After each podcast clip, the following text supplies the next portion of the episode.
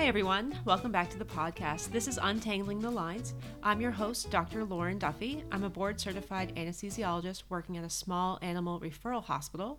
And today we are joined by Lori. Hi, everyone. My name is Laurie Rasback. I'm a certified veterinary technician. I work in the surgery department and I do anesthesia. So, today we are going to be talking about how we prepare ourselves for our anesthetic cases. So, it's going to start by discussing how we introduce ourselves to our patients and our cases, then how we set up for induction, and then also in the OR, and also how we prepare ourselves for any anticipated complications that we are expecting based on the clinical history. So, Lori, what do you usually look for when you're starting to put together yourself for a case? Well, I like to go through the patient's record, uh, the information that I think is important to note off firsthand is um, the patient's weight and t- do a TPR. And I like to make sure that I'm the one that is listening to the heart myself and to the lungs. Have you ever found something that you that someone else has missed? We have, and I have um, definitely. I think that sometimes, especially in the emergency setting on intake, it is easy for somebody else to overlook a very mild heart murmur. Yeah. Um, So it's good that you're you're astute and you're taking kind of control of that case. yes. And something else I would add to your kind of basic physical exam is I also like to take a feel of um, my pulse quality to make sure that we're not having any pulse deficits, especially on those emergency type cases that you're describing.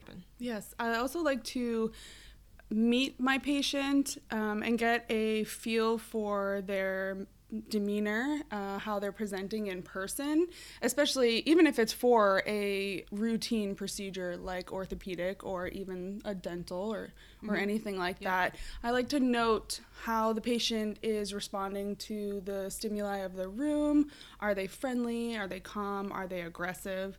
And those things certainly will alter the anesthetic plan. Absolutely. And I know that we generally try to make our anesthesia plans ahead of time before mm-hmm. the patient has arrived. And we do so based on the notes in the medical record from its previous consult visit. Yes. Although it doesn't necessarily always describe the dog comes into that prep room that first time. And we can sometimes adjust the our anesthesia plan not just the drugs that we're using, but maybe the way that we're going to give it. If we're going to do an IV direct stick for a pre-medication, or if we really need to do an IM, or if we need to start with orals, like an oral gabapentin, trazodone, and anywhere on that, we might not really know that when we're making our initial drug selection. Yeah, I think that is really important, especially to advise the owners before they even come into surgery, if we're able to, to give um, some sedatives or some pain medication beforehand to make the animal's experience a little bit easier for when, especially if they're anxious coming into the hospital. Absolutely. It helps us, it helps them, it helps the owner, it helps everyone. Yes. So at this point, we have met our patients, we've done a physical exam, we've gone through the record, and we found that the basic information, like his current weight and his TPR. So, what's next for you? Well, next, I would be looking into the reason why the patient is in the hospital in the first place or what procedure they're presenting for. And then from there, I will look into the record for any um, current medical history or previous medical history uh, as far as any other surgeries, any other uh, hospitalizations or illnesses, or any underlying diseases that might be present and then also what medications the patient is currently taking or has taken within the past, I would say, maybe week or two, or even like in the past month. It's also nice to see what the veterinarian has prescribed the dog and then see on the owner intake form what the owner has been giving the dog because sometimes they don't always overlap. Yes, that's true. They or the medication has been prescribed and the owner hasn't yet started it or picked it up yet, Yeah. but was anticipating Yeah. getting there. Especially when it comes to like heart meds like pimobendan, things like that. It's usually good to see when what the dog is prescribed and also when the last dose was. The next thing that I look for is any recent diagnostics that have been performed. Uh, what I want to see is current blood work, and typically for something that is not urgent, Um, we'll usually accept blood work within a two to three week span.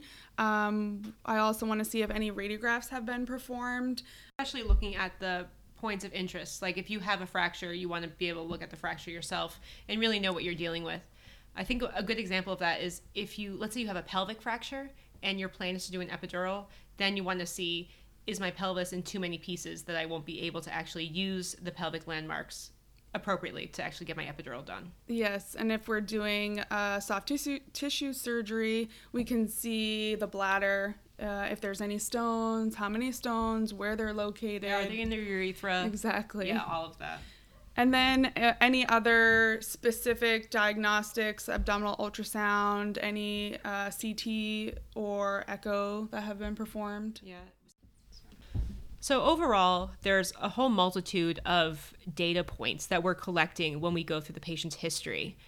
And we generally like to put it all together into a problem list because sometimes things are all over the place in the medical record.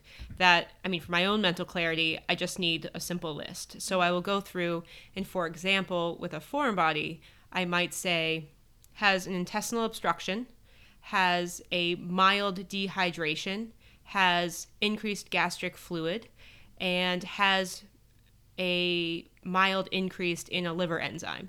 And that's just a random patient, but that puts all of my different factors together into one list for me to then kind of create my anesthetic plan and start to think about what complications am I anticipating. Next, I think we should go and kind of do a little sidestep and discuss how we interpret blood work and which aspects of blood work is actually important for us as the anesthetist and what what values we particularly like to look at. So when I'm looking at the CBC primarily, I look at the white blood cell count. If it's elevated, then I'm concerned that there's an ongoing infection. Uh, if it is below normal, then we're worried about sepsis. Yeah. I mean, with sepsis, it can go either way, but usually if they have one neutrophil named Nancy, then that's usually not a good sign. No. Um, and then I'll take a look at the red blood cells and primarily the hematocrit. I look to see if it's elevated, are, is our patient dehydrated? If it's low, we're looking at do we need a blood transfusion? And I think for us, the big threshold, although it's not 100%, but our general threshold is 20% on the hematocrit. So if you are in the high 20s, low 30s, I tend to be aware of that fact. However, I don't usually intervene very much. And then if I see that the PCV is actually less than 20%, I am more likely to start a blood transfusion either before surgery or during surgery in the case of blood loss, but I just know that we have less. And the reason why red blood cells in general is important is because the red blood cells are what carry the oxygen through the body. And if you don't have enough red blood cells, then you don't have enough oxygen. And if you don't have enough oxygen, then the cells can't really survive and do cell things. And so the remembering that the red blood cells are important carriers for oxygen for oxygen delivery to the body is really its primary role. So it's not just a value that should should be at a certain number, but it actually does have a functional purpose in our patients. Yeah, and I think as a baseline, we also look at the um, PCV to determine how much fluid rehydration needs to happen prior to surgery or during surgery, or if there's a complication. If the numbers are middle of the road, then we know that potentially if we're looking at hypotension, that maybe fluids is not the issue. Yes, I would agree. But if you're starting with a PCV in the high 50s and you know it's been vomiting or they have kidney disease and we're more likely to see dehydration in these patients, then we might reach for fluids faster because our PCV is telling us that we have like a decreased water content, which therefore increases the concentration of red blood cells, therefore increasing what we call the PCV or packed cell volume. Yeah, and then what I look for next would be a platelet count. We want to make sure that there's enough platelets to support coagulation during surgery. Yes, and at minimum, we want to see 50 to 70,000. usually the number should be two, three, four hundred. So when you're down to 50, you have a significant platelet deficiency, which is its own problem. But usually we are very cautious about going to surgery if you have a platelet count less than that number. Right, and that would also trigger us to run more tests, like maybe a full coag, Coag panel. Yeah, something of that nature. So then I think we can move on to our chemistry. And the first thing I usually think about are the uh, the kidney values, which would be your BUN and creatinine. They don't essentially live in a vacuum, but they do kind of give us a little bit of an insight. So the BUN and creatinine can be increased if you are just dehydrated in the sense that you don't have enough blood volume to be clearing everything appropriately through the kidneys, or because the kidneys themselves aren't filtering appropriately. And so you have blood getting there, but then the, the kidneys can't remove those compounds. I think that's very common in our more common cases like the urinary cat. Yeah, like a blocked cat. Block- yes. Perfect.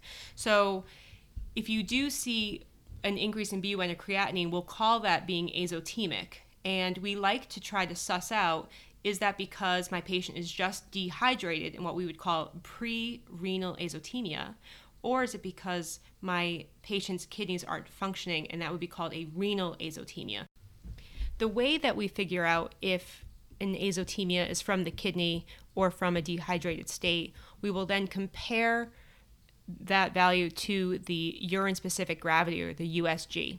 If we see that the USG is very concentrated, that means that the kidney is working in overdrive. So we're more likely to think that our azotemia is from a pre renal or dehydrated state.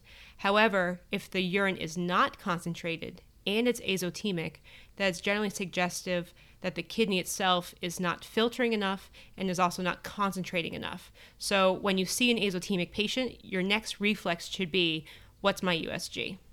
When I'm looking at the liver function, it can be a little bit overwhelming, I think, because there are so many tests and so many factors. Um, we're looking at ALT, ALK phos, GGT, um, BG, albumin, bile acids.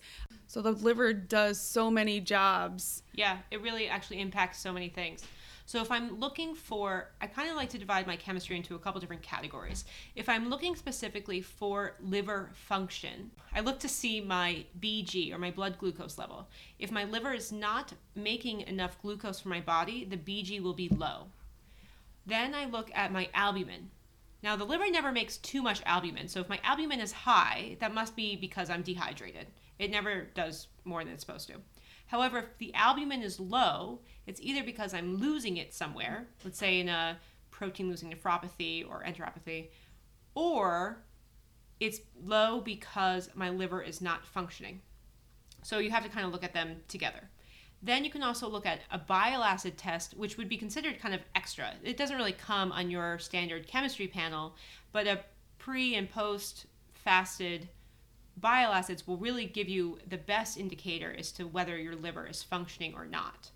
But then if I see instead that my liver enzymes themselves are high, like if my my ALK the ALP, or the GGT or the T-bili are high, I'm thinking mucocele or bile stasis. And then if I see AST or ALT are high, then I'm thinking like liver trauma or toxin. Moving on to the electrolytes, generally that includes sodium, potassium, and chloride. And of those three, I think the biggest one that as anesthetists we like to look at is our potassium. Because in patients that have GI disease, sometimes we'll actually see a low potassium. And usually it's mild and it's not something we really worry about. But if instead, if we have a high potassium, so maybe the six, seven, eight range, at that point we're actually quite concerned. And those cases are usually going to be the urinary obstruction cases. So ureteral stones or your typical cat urethral obstruction, something of that nature, or maybe bladder rupture is another case example, where they can have a high potassium that becomes so severe that their risk of mortality or dying under anesthesia, especially at induction, can be particularly high. And so if you see that your your patient's potassium is 8 or 9, then maybe before you actually induce anesthesia, well you should look at an ECG because I assume the heart rate will be very low And then you can consider either giving glucose, insulin, or calcium to try to help combat that high potassium and make it your patient more stable for anesthesia. Go ahead. Another chemistry value that we like to take a look at is our lactate levels. This is particularly important to determine how severe dehydration your patient is. We will look at that in relationship to your total protein and your hematocrit.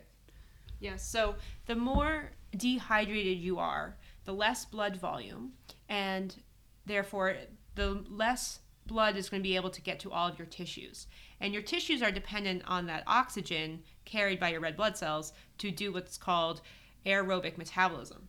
And so in the face of having being starved for oxygen, they instead convert to anaerobic metabolism, which produces lactate. So, if you have a patient that either does not have enough blood volume or does not have enough oxygen, let's say if you have lung damage, then your tissues are generally going to be more starved for oxygen, and as a result, they'll start making more and more and more lactate as they're doing more anaerobic metabolism. So, when we look at a PCV total solids lactate almost as like a triad, it kind of gives us an example or an idea of just how behind on fluids is my patient. Because typically a very dehydrated patient will have a high hematocrit, a high total protein, and a high lactate. So after that little side trip down our blood work avenue, I think we can get back to our kind of day of preparation for our anesthetic procedure. So on the day of surgery, we then like to kind of compile a whole new set of data. Yes, I have a mental checklist that I go through, especially if I'm the person that's taking the patient in for the day.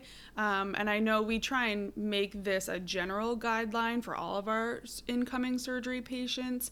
Um, so our number one question really is is the has the patient been fasted and some of the guidelines for this is that if the patient is less than two kgs and less than three months of age, we do free access to food and water up to the time of pre-medication. We want to maintain their blood glucose levels for anesthesia. These guys are just so tiny.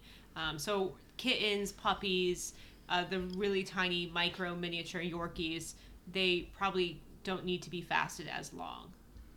And what we'll do is we, as a general, I think we tell all of our patients or all of our clients um, no food and water after midnight. Yep. But we have been finding that that's not necessarily the case anymore. Yep. That in some circumstances, it's okay to have food up to four hours, Four to four to six. six hours Yeah. before surgery. Yeah, and the idea they were looking at uh, more prolonged uh, food withholding times, and they found that just not having food in your stomach for that long of a time can actually start to slow the GI tract itself, and then you are more likely to have both regurgitation because whatever fluid is sitting in your stomach is not moving, there's no forward motion. So then, as soon as you anesthetize that patient and that upper sphincter relaxes, then you just get passive regurgitation under anesthesia. So that's not ideal. But then also on the flip side, after surgery, your GI tract has slowed down so much that you're more likely to have post-op ileus or slowing of the GI tract as well. So while we, we used to think six to 12 hours, now we're starting to realize that maybe four to six is the is the boundary. The hard thing is that if every if we could guarantee that every patient was getting surgery at 8 a.m., hmm. then I think the no food after midnight is a very safe bet. But then instead, sometimes we don't have patients going till two, three o'clock in the afternoon, depending on the emergency schedule and how busy we are and how many electives we have planned. And so then if we know the order ahead of time, maybe we can kind of stagger that. Like maybe they can have breakfast at 6 a.m. and we know that there's no chance we're getting to this one by noon, anyways. So it's not really a huge concern. And then that being said, there was a study that looked at does it matter if it's dry food or wet food, like canned food, um, during as the last meal? And it seems like even if you're having a shorter withholding time, if you use a canned food, it seems to pass faster than dry kibble. Um, so if you had to pick, I think that's what I would go for. What we would also need to know is any current medications and when was the last time they were given. This is especially important with patients who are on steroids who have recently received a non-steroidal anti-inflammatory if they had get, given it in the morning then um, we're less likely to dose it again that day or we'll uh, alter our dosing Yeah, make sure it's at least a 12 hour spread. If it's, for example, like carprofen or Rimadyl, we'll make sure that we're, well, we'll see if it's, they're using the once a day dosing or the twice a day, but then we'll be careful about our post op NSAID administration. We also need to know a current weight. Sometimes we're seeing these patients a week out, three weeks out, even if it's Especially with Corona lately, some of our initial surgical consults were in March, and now it's September. right. So we need a current surgery day weight. We also would obtain a new TPR. Um, and then f- from the owner, we like to know are there any, have there been any changes since the last time we've seen the pet or since the last time we've been in communication? Are they getting better? Are they suddenly not limping anymore? Are they getting worse? Um, those things are all really important as they would determine kind of the flow of this patient's care. And then, do I need any new diagnostics? Do I need more recent blood work? Do I need x rays, ultrasound, things of that nature? Hopefully, your your doctor, your veterinarian, has kind of put together that plan. But usually, after you've kind of gone through the record yourself and you know what this patient is getting, its general history, you might actually have an idea as to what this patient might require even before they walk in the door. Yeah, I'll I'll have a good idea of what we need to do as the patient is coming through the door, but it's also great to be able to um, confirm that with the doctor beforehand. Yeah, absolutely. So so now our patient has arrived. So we've gone through our we've gone through our medical record. We know everything we can about our patient. We have an idea and an active problem list of our patient's issues. We have gone through our intake and kind of gotten the updated surgery day information. And now it's time for us to actually set up our anesthesia workstation for both induction and then moving into the OR.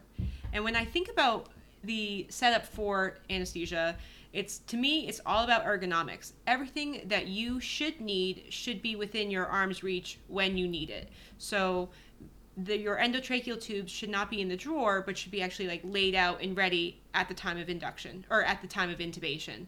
Um, and it just helps to kind of minimize the scramble, minimize the chaos, minimize the hey, can you go grab me this while your patient is kind of in the flux of consciousness and unconsciousness. And anesthesia is already complicated enough, and you don't need to make that worse for you or for your patient by just not being organized ahead of time. I have a list of things that I like to get together when I'm setting up my pre-op induction table um, for based on the patient. So I'm gonna lay out some blankets and heating elements are very important uh, at our workplace. We use Bair Huggers and we use the hot dog warming It's blanket contact system. yeah. contact uh, warm water circulating uh, heating heating system um, and that's really important because your patient can become hypothermic within the first 10 minutes Yeah. after induction Yep. It all happens with the vasodilation that comes with either propofol or your inhalant. And when you get that vasodilation, it brings all your body heat to the surface and it just dissipates away. And so your patient might start at 100, but then within 10 minutes, you'll be shocked. They're down to 97, 96 if you're not, you know, being really proactive about it. I choose the fluids that I'm going to be using for my patient. I want to make sure that I'm double checking with the anesthesiologist and the surgeon of what type of crystalloids they want to use and at what rate. Generally speaking, um, we do a surgical rate of 5 mLs per kg per hour Yep. in surgery. And if they have heart disease, we might start closer to two or three. Um, but yeah, I think five is now generally accepted as the pretty standard. Yeah, and knowing that ahead of time, getting your pumps all set up, that's really important so that all you have to do is press start. Yes, turn them on because you might be standing at the head of your table and you have an assistant who is less familiar with your patient who's kind of towards the back where your fluid pumps might be sitting, and not having to both teach them how to use the pump or how to program it or anything of that nature. They just have to literally turn it on. So that can be really huge in terms in terms of efficiency. And want to set up my breathing circuits ahead of time. I need to determine whether I'm doing a rebreathing system or a non rebreathing system and choose the rebreathing bag that's appropriate for the patient. Um, generally speaking, we do a tidal volume times six, um, and tidal volume has been um, determined to be 10 to 20 mLs per kg. Yeah, I tend to go kind of right in the middle. So I take their body weight, I multiply it by 60, and that gives me my ultimate minimum bag size. After I've chosen my breathing circuit and my rebreathing bag size, the most important thing I think is to pressure check your anesthesia machine. I think it's very easy to overlook this step, um, and all that does is bite you in the bum. Yeah. Um, at randomly times. Random times. So make sure that you are pressure checking your anesthesia machine, that the Sodasorb was put back on appropriately, that your tubes are not cracked, and that your oxygen is on and working. That's a good one. I've actually found that sometimes I have gone up to a machine and I go to turn on the flow meter and the oxygen doesn't turn on, and I go, I have a feeling you forgot to pressure check your machine, not because there's a leak, but because the oxygen is not even connected. So yes. there's no way it was ever completed. Or a rebreathing bag is just not even on the machine. So you would have an, an infinitely sized leak in your machine. So it's a good step. Yes. And then after that, we set up our monitoring equipment and having that readily available and working. Um, and in my pre op and my prep induction area, I think the most important things to have for monitoring are your SpO2 monitor, monitoring your heart rate, uh, end tidal CO2 to check for proper intubation, uh, your blood pressure, and a standing temperature. Yes, in an ideal world, we have all those. Sometimes we don't necessarily get all of them, but I think that as much as we can, we try to kind of keep to that gold standard. Absolutely. I'll also have a pre-oxygenation cone appropriately sized for the patient that we're anesthetizing. Although having too big of a cone is never a problem. I'm but having the patient's face too far in could be a problem. Possibly. I do like doing the astronaut helmet with my cats. I feel like it's the only way that they really accept the cone and accept any kind of pre-oxygenation. Um, although, really, if a patient's fighting it that hard, it's just not worth it. No, not worth it. And then as a resident, I always forgot to grab my monitoring sheet, and I would get 10 minutes into my anesthetic and then realize that I need a clipboard and a sheet and a pen, and I'm useless. um, but I mean, it only took me three years to get out of that habit. Yeah, so your anesthesia sheet, an emergency drug sheet, or some kind of calculated sheet that gives yeah. you a little bit of uh, more information to help you in an emergent situation. When I was setting up for my patients, sometimes I would just take a strip of white tape and put it onto the either the top clip of a clipboard or put it on the very like the board of the clipboard, um, and then I would have my pre-calculated emergency drug doses already written out for me, so that way um, I didn't have to flip through and shuffle through and try to find my phone and to get my calculator out um, to figure out those volumes, especially if you're truly in an emergency. Yeah, that's a really good tip.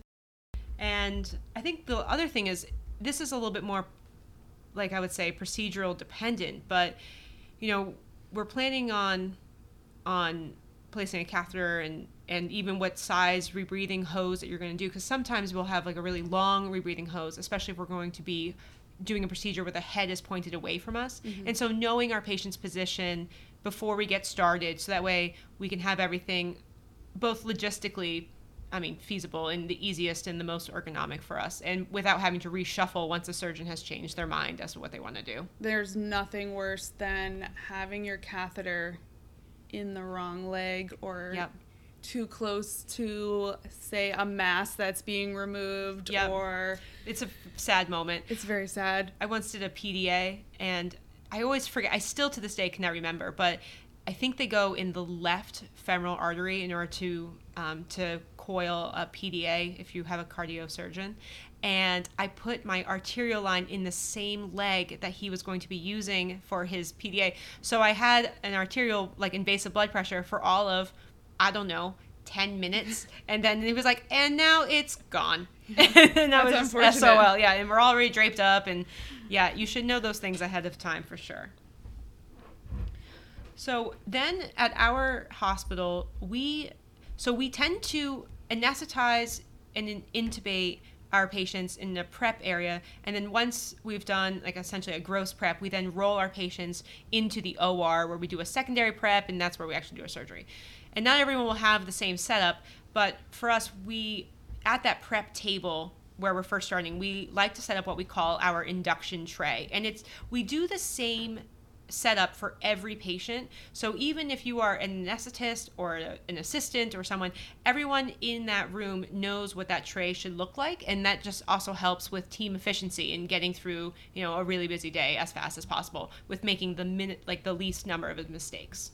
Yeah. So some of the supplies um, that I have on the trays would be your IV catheter supplies, so various sizes based on your patient, a T set. Always grab two catheters. If you only grab one, it's really bad juju. Yeah, you don't want to jinx yourself.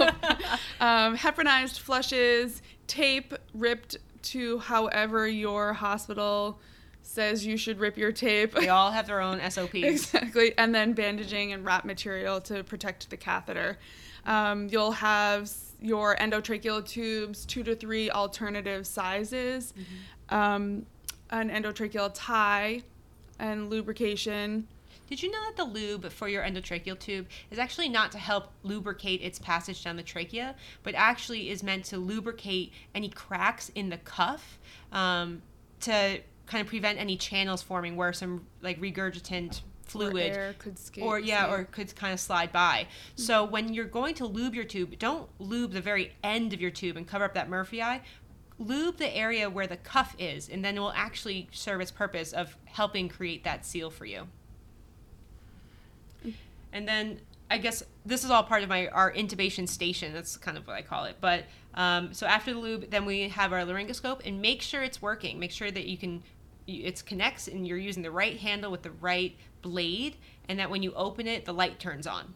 Sometimes that isn't always guaranteed.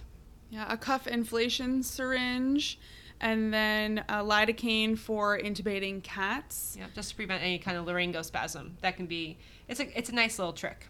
And iLube should be there and readily available, especially if you work in a same space as an ophthalmology department. Yes, yes. The because we tend to work right next to the optho team, we usually scream, not scream, very proudly announce, we're lubing the eyes now, and then they applaud us in our efforts to prevent corneal ulcers. So. Or you'll have several assistants or other technicians saying, Did you lube the eyes? Did you lube the eyes? it seems like it's everyone's top priority, even sometimes before establishing an airway, which may or may not be a soapbox of mine. So. And then the most important thing to the owners is did you put nail trimmers on your tray yes. and use the nail trimmers? Yes, exactly. Top priority in every scenario trimming nails. Yes.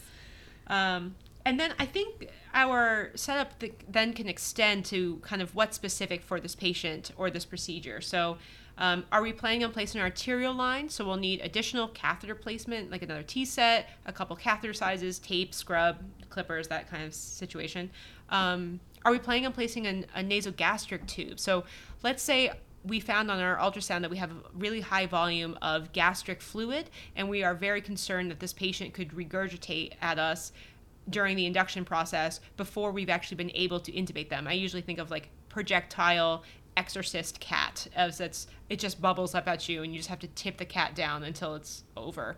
Um, ideally in that case you've actually have placed your ng tube prior to induction so making sure you have that supply out um, if you think you're going to need it. And then i mean for those really sick ones then you can you might want to have a central line pulled out and all the equipment sterile gloves everything that kind of comes with that.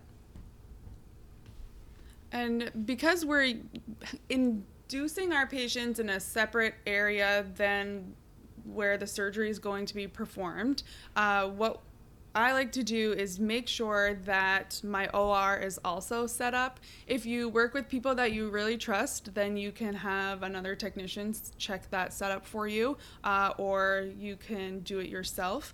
And what you'll look for is the same. You want to make sure that your anesthesia machine is working properly and set up for your patient with the correct rebreathing bag and circuit size. Pressure checking your anesthesia machine hooking up a ventilator if that's something that you're going to need, um, or there's nothing more frustrating than getting into the OR and seeing that the ventilator perhaps is hooked up incorrectly or your circuit is hooked up incorrectly. Yep. Um, so those things are really important. And then also um, making sure that there's appropriate heat support. Yep and also making sure that all the accessories that go with your monitor are there oh, and yeah. accounted for. Absolutely. And if your facility uses cautery, making sure your plate is lubed and ready to go and not beeping and making crazy sounds.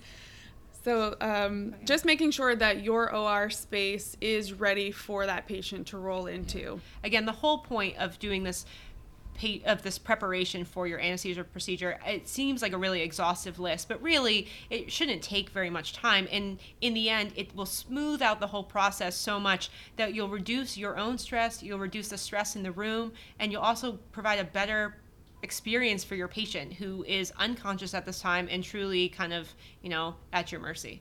So i think it's just a super important thing to think about before we get started. And then so now we've gone through our history, we've created our day of plan, we've set up our our, int- our intubation station, we've set up our initial anesthesia machine in our OR, and let's say we've gotten our patients all the way through this, and now we're about to start surgery. The last little checklist I like to go through is pretty simple. I like to make sure that a, I have my antibiotic coverage on board and that I have maybe one or two doses of my antibiotic available depending on how long my procedure will take. I want to make sure that I have quick IV access under the drapes. So if you have a back leg catheter, you're standing at the head and you don't have a way to inject propofol rapidly in the case that your dog is waking up, that can be a real problem. And so either giving yourself a secondary line or like a, a needle into the port or something where you can have that quick IV access can be just huge for everyone's sanity. Um, making sure that my monitors are all functioning. I check is my pulse ox working, is my capnograph working, and then lastly, is my am I monitoring the temperature? And if so, do I have my Bair Hugger and it's readily available? I find that sometimes I have walked into some maybe more complicated or stressed out scenarios where the temperature probe was never kind of put down the esophagus and then the the technician because they're trying to balance so many things they forgot to turn on the Bair Hugger and then by the time we look it's 94 degrees. And that's just that's completely an, an avoidable scenario. Um, but again it just comes down to preparation and kind of going through your checklists. I think that is really important, and I'm glad you said that because um, I think that it is really easy with these complicated, more complicated cases or cases that have a lot of steps. Yeah. It's easy to forget some of your simpler things like right. monitoring for temperature or making sure that in the last minute you have an, a port yeah. readily available. I think it's also important to have a good anesthesia team with you. So the anesthetist, um, another assistant in the room that is circulating, but that person can also be there to second check you, saying, "Oh, hey, you left your cefazolin at your induction table." Yep. Reminding you, going kind of going over your mental checklist in your head as you're setting up your patient and getting ready way before the surgeon even yep. comes into the room. Yeah.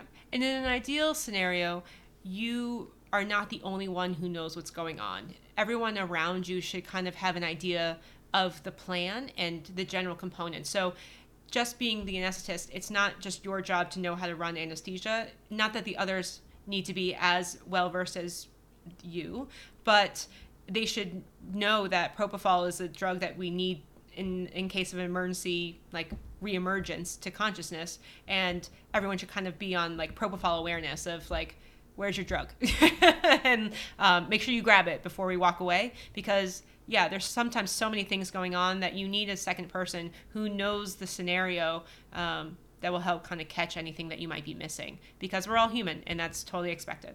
Yeah, and I think Dr. Duffy, you said it well in the beginning of this, where you said um, making sure that you're as prepared as possible is only going to make the process better for yourself and for your patient and for everybody in the room, honestly. Yeah, it really can be really huge.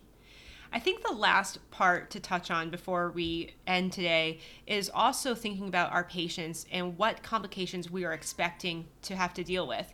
And ideally, we have to deal with zero complications, although this world is definitely not that perfect. So if you know that you have a patient that has potentially like a lung problem, like a pneumothorax or a chylothorax, or you might be doing a lung lobectomy.